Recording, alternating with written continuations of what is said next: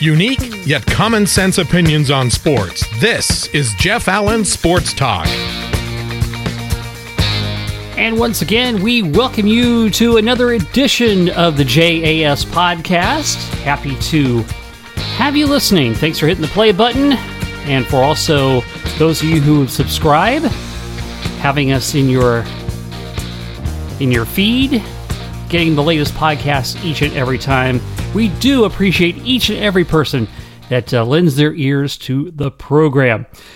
So, the first college football playoff poll is out, and everybody's losing their minds over Clemson, the defending national champions, not being in. Take a deep breath. Just because you're not in the first ranking doesn't mean diddly do. the uh, you know this is all just well scripted stuff. So the top four are ohio state lsu alabama and penn state.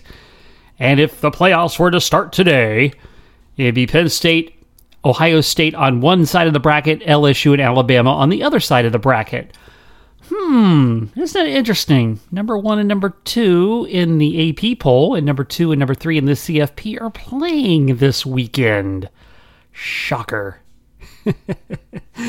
so, the Tigers and Bama are, in essence, playing a a playoff game, right? You can kind of figure that into the equation. Now, however, if Alabama loses, they're not out. They might fall out of the top four, but they're not out of the playoff. This committee will do everything they can to whisk lose Saban and Alabama back in. LSU with a loss, it's a little tougher for them to get back in because they want Bama in that Final Four come hell or high water. And Penn State, Ohio State will play this season, so that could also be an equation. So two of these teams are going to have one loss in the top four. So the door is not closed on Clemson. Granted, their schedule is not doing them any favors. Everybody's crying about that. You, they're, and gosh, you know, they're using some of the same arguments that uh, one little UCF used to ponder in their undefeated seasons. But what this college football playoff thing has done, this is all to generate conversation. So they can fire up social media. They can go ad nauseum on ESPN and the talking head shows. And you know what? People talking about them on podcast. So I am hel- helping to serve the master in that deal. So don't lose your mind. It's not worth getting that upset about. How about the Black Cat on Monday Night Football? Making an appearance at MetLife Stadium in the Cowboys Giants game, holding up play. And uh, very interestingly enough, the great Kevin Harlan, who does the Westwood One uh, radio calls for Monday Night Football, well, you know, he uh, you know, sometime back had made a uh, a play by play call of a drunken fan running around on the field, and he lent it to the animal version this time. He's Who brought the walking. cat? He's walking to the three. He's at the two. And the cat is in the CDW red zone. CDW, people who get it now, a policeman, a state trooper has come on the field, and the cat runs into the end zone. That is a touchdown. And the cat is elusive, kind of like Barkley and Elliott. But he didn't know where to go. Look at, they're trying to corner him, and they got him in the end zone. There are state troopers all around this cat, which now climbs up into the stands. And the fans are running for their life. Now it goes back on the field again.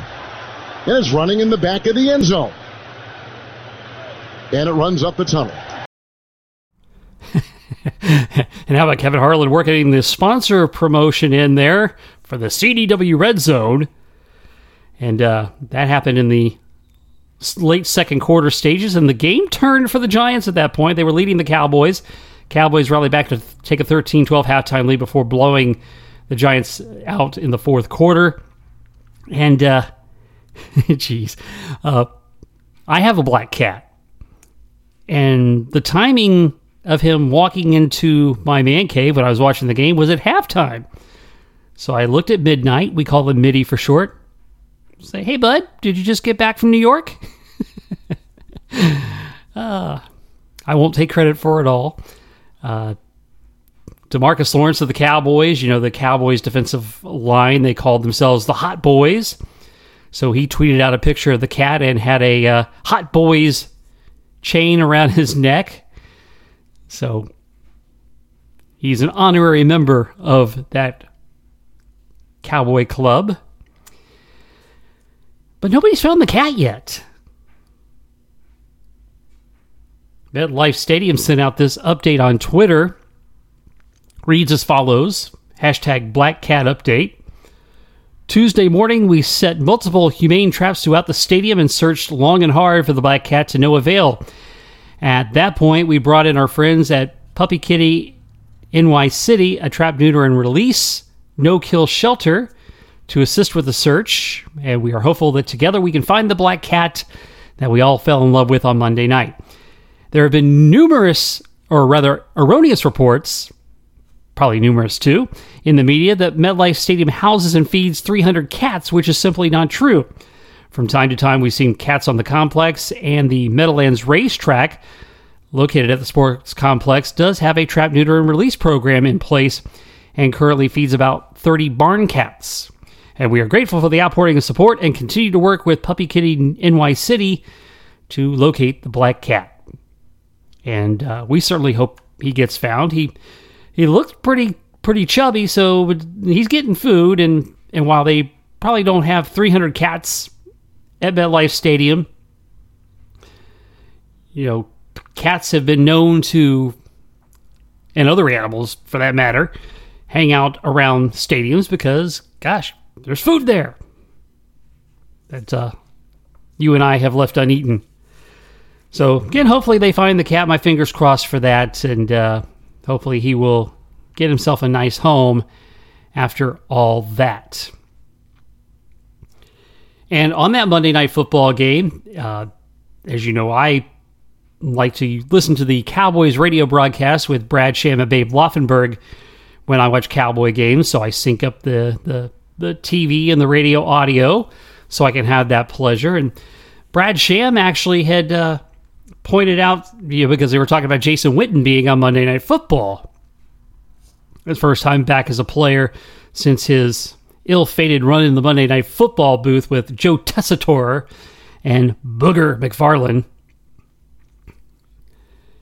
And Brad pointed out something that you've heard me say here on the podcast many times that uh, you know he thought that ESPN with all their shenanigans with how they try to do broadcast stuff and having the having Booger McFarland and the Booger Mobile uh, that they did not set Jason Witten up to succeed. You've heard me say it numerous times.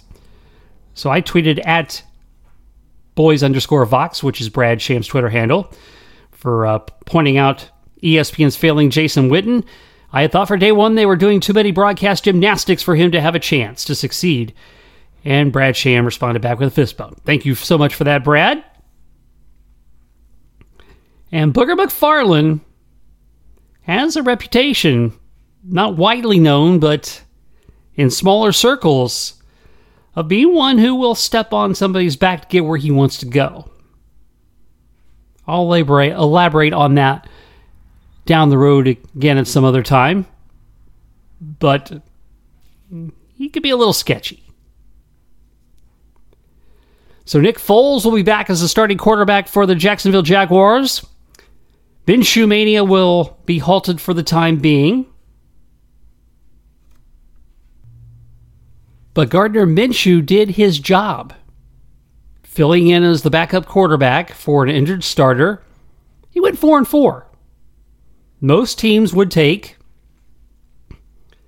over an 8 game stretch a 500 record out of their backup quarterback to keep them keep them in the in the in the picture. So, excellent job by him. They're paying Nick Foles a lot of money to be the starting quarterback, so he will definitely get a shot, will not lose the job due to injury. And we will see if Nick Foles has that second half of the season magic that he is well known for, saving the day in Philadelphia not once but a couple of times. Once to get him to a Super Bowl championship, and the other to get them into the playoffs. Well, the self proclaimed 2020 Super Bowl champions, the Cleveland Browns, well, maybe not necessarily self proclaimed, but all the all the hot take pro- prognosticators had them as a hot playoff Super Bowl contender. They're now 2 and 6 and sinking fast. And that without the benefit of an Odell, Odell Beckham Jr. explosion, which I guarantee to you he would have one this season. It'll still happen, trust me. But Freddie Kitchens as the coach was the wrong choice. Should have been Gregg Williams. Because Gregg Williams has that hard ass mentality to keep a team like that with all those personalities on the straight and narrow. And how many times have we seen it where a quarterback,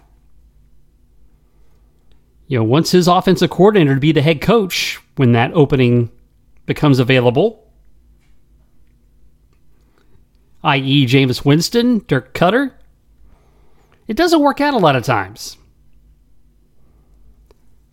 So, have fun, Browns fans. Not going to make the playoffs yet this year either. Man, hard to believe college basketball is back underway. You know, it seems like it starts earlier and earlier. And I love college basketball, believe me. You you know that it's been very well documented. But it's it's too early. Later in November would where when it used to start was better. And it's nice that they get some of these, you know, early, you know, setup games with with the big blue blood programs. You know, when you get a Kansas Duke, Kentucky, these teams playing each other early. Nothing wrong with that. That could still happen later in the month. And then you'll get the you know, the conferences battling, you know, the SEC Big Ten and the ACC and whoever they play. Uh, those will crop up too, and those are fun.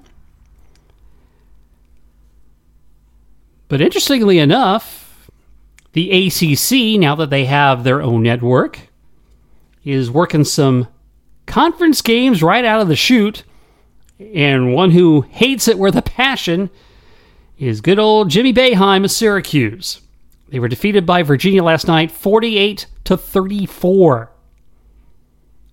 The 'Cuse only made 13 baskets. And as you might expect, Jim Boeheim, who hates things with a passion, not shy about complaining either. Here's his quote I wish we'd have won, so when I say it, what I'm going to say would matter, but when you lose, nobody wants to hear it. You never want to play these league games early. It's stupid. It's just a money grab. They got scheduled games for TV, for the TV contracts, so you've got to play games early. And then somebody had the brilliant idea of opening up the first game of the league game. I just don't think it's good. I don't think it's smart. You want to build up the league. The league's the most important thing. So why would you play the first game of the year in the league? Makes no sense to me.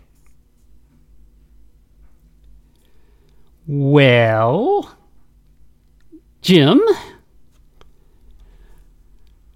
you typically want to play your cupcakes in your out of conference before you get to ACC play. And now, got a few bumps in the road. And Syracuse has been able to pad their record before they go to conference play, which makes them look better on their resume for the selection committee come March. And yes, you know, I'm not a big Jim Boeheim fan. I think he's got you know I think he's a he is a terrific basketball coach, but he's been given way too much credit. Syracuse fans thinks he's you know he's entitled to do whatever he wants, and the program thinks they're entitled to do whatever they want. And he just whines about everything. And that's not to say he can't have an opinion, but he's just irritating as all get out to me. Yeah, and some of that's my personal thought. And so be it. Cris Carter out at Fox Sports and the FS1 morning show. What do they call that thing? First things first, I think it is. I don't watch it. Don't care to ever watch it. Not a big fan of these embrace debate shows that ESPN spawned off. But apparently, Cris Carter was first suspended, and then it seems he got a little upset because Fox was not using him on their Thursday night pregame show. And I guess the word has it we don't have official news, but apparently got a little testy with his bosses about it, and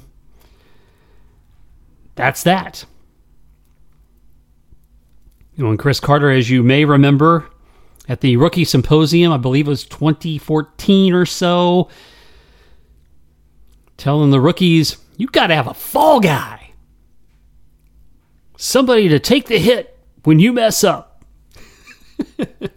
Maybe not those exact words, but that's what he meant. Which quickly got him out of favor with ESPN. And he had to go to Fox, which is really the in the 24-hour sports world is the is the B team. And Cris Carter is out. And guess who's hanging him up again? I'm sure you've heard by now that Mike Francesa, the Pope of New York sports radio, self proclaimed, I believe, has decided to retire from full time afternoon drive sports talk at the fan in New York yet again after he retired, what, a couple years ago, thinking he was going to go, you know, big time network, be syndicated, whatever, and make more than the millions he was already making. And that never came to fruition, so he begged his way back in. The show that replaced him, I believe, was Bart Scott, Maggie Gray, I'm not recalling who the other person is just at the moment.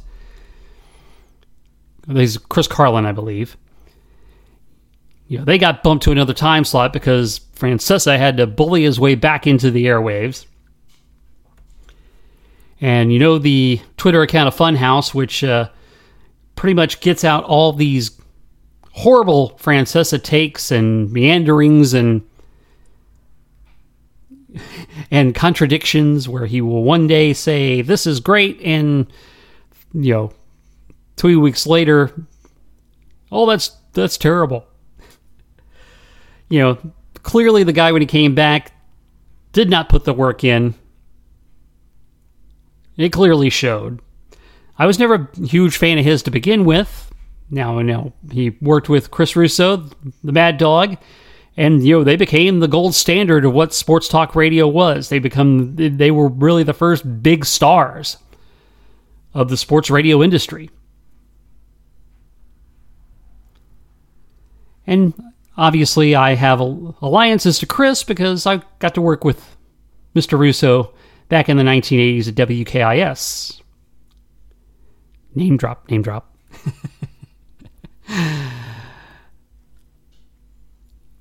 But Francesa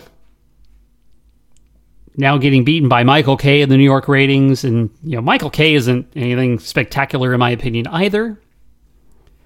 You know, and it's interesting because all these New York sports shows end up on TV. You know, Michael Kay's on the Yes Network, and Boomer and Gio is on CBS Sports Network and you you know again that always kind of blows me away about CBS Sports Network running all their radio programs and a New York morning drive sports talk show. But I, you know, but New York is supposed to be the hugest, the bestest. Screwing up the English language here, I know. It's supposed to be the the end all be all of sports talk radio, and frankly, it just is not. I think there's a lot of a lot of bad sports talk radio around the country, but there are some very good guys in, in the business. But I don't know. It just to me, New York sports radio just ain't all that. As always, feel free to respond to my opinions at Jeff Allen underscore 88 on Twitter. Happy to engage with you anytime and also invite you to join me on my other uh, podcast that I do for the Nightline Sports Network, the AAC Report. That'll uh, be dropping roughly around the same time this one does, sometime Thursday night. So you'll have it for your Friday listening pleasure. You can have a double dose of me if you're willing to stomach that. but uh, have fun doing the AAC report with the Nightline Sports Network. Uh, I joined them back in March, and they got a couple of great shows there with the, the, the flagship Nightline program with Andrew Fagley and Trace Trilko each and every Sunday night. And uh, Mike and Adam do the Sons of UCF, and uh, they have a different take, and it's wild, wildly entertaining as well. And enjoy that show. So hope you'll uh, join me and the gang over there as well. And uh, hey, you got an extra 22 minutes of just me tonight, today, whenever you're listening. You know, normally we have a guest, but uh, didn't have one this week. So every now and then I do a solo effort, try to st- stretch things out a little bit. And, you know, the great thing about podcasts, they don't have to be the same all the time. You can do them any way you like. And, you know, this one, you know, will be not quite the snack size versions that uh, I've done in the past, which are like the, the 10, 12 minute ones. Uh, so this one is probably more like a, uh, a light lunch version of the podcast. And as always, we thank you for listening. And with that, we are done here. Thanks for listening to Jeff Allen Sports Talk. Follow Jeff on Twitter at Jeff Allen underscore 88, on Facebook at Jeff Allen 88, and the website jeffallensportstalk.com. And you can reach out to the show anytime by email, jeffallensportstalk at gmail.com. Jeff Allen Sports Talk is brought to you exclusively by Kramer's Salve for Dogs. Kramer Salve is a safe and natural approach to help your best friend live an itch free life. It's made from the finest ingredients so it stops itching, heals hot spots, and painful inflamed skin. Kramer Salve contains a proprietary blend of neem, an ingredient known for its healing properties. A 4 ounce 6 month supply, including shipping, is just $30, and the 2 ounce 3 month supply, including shipping, is only $20. Help your dog in the itch and hot spot cycle. Order today at kramersalve.net. That's K R A M E R S A L lve.net.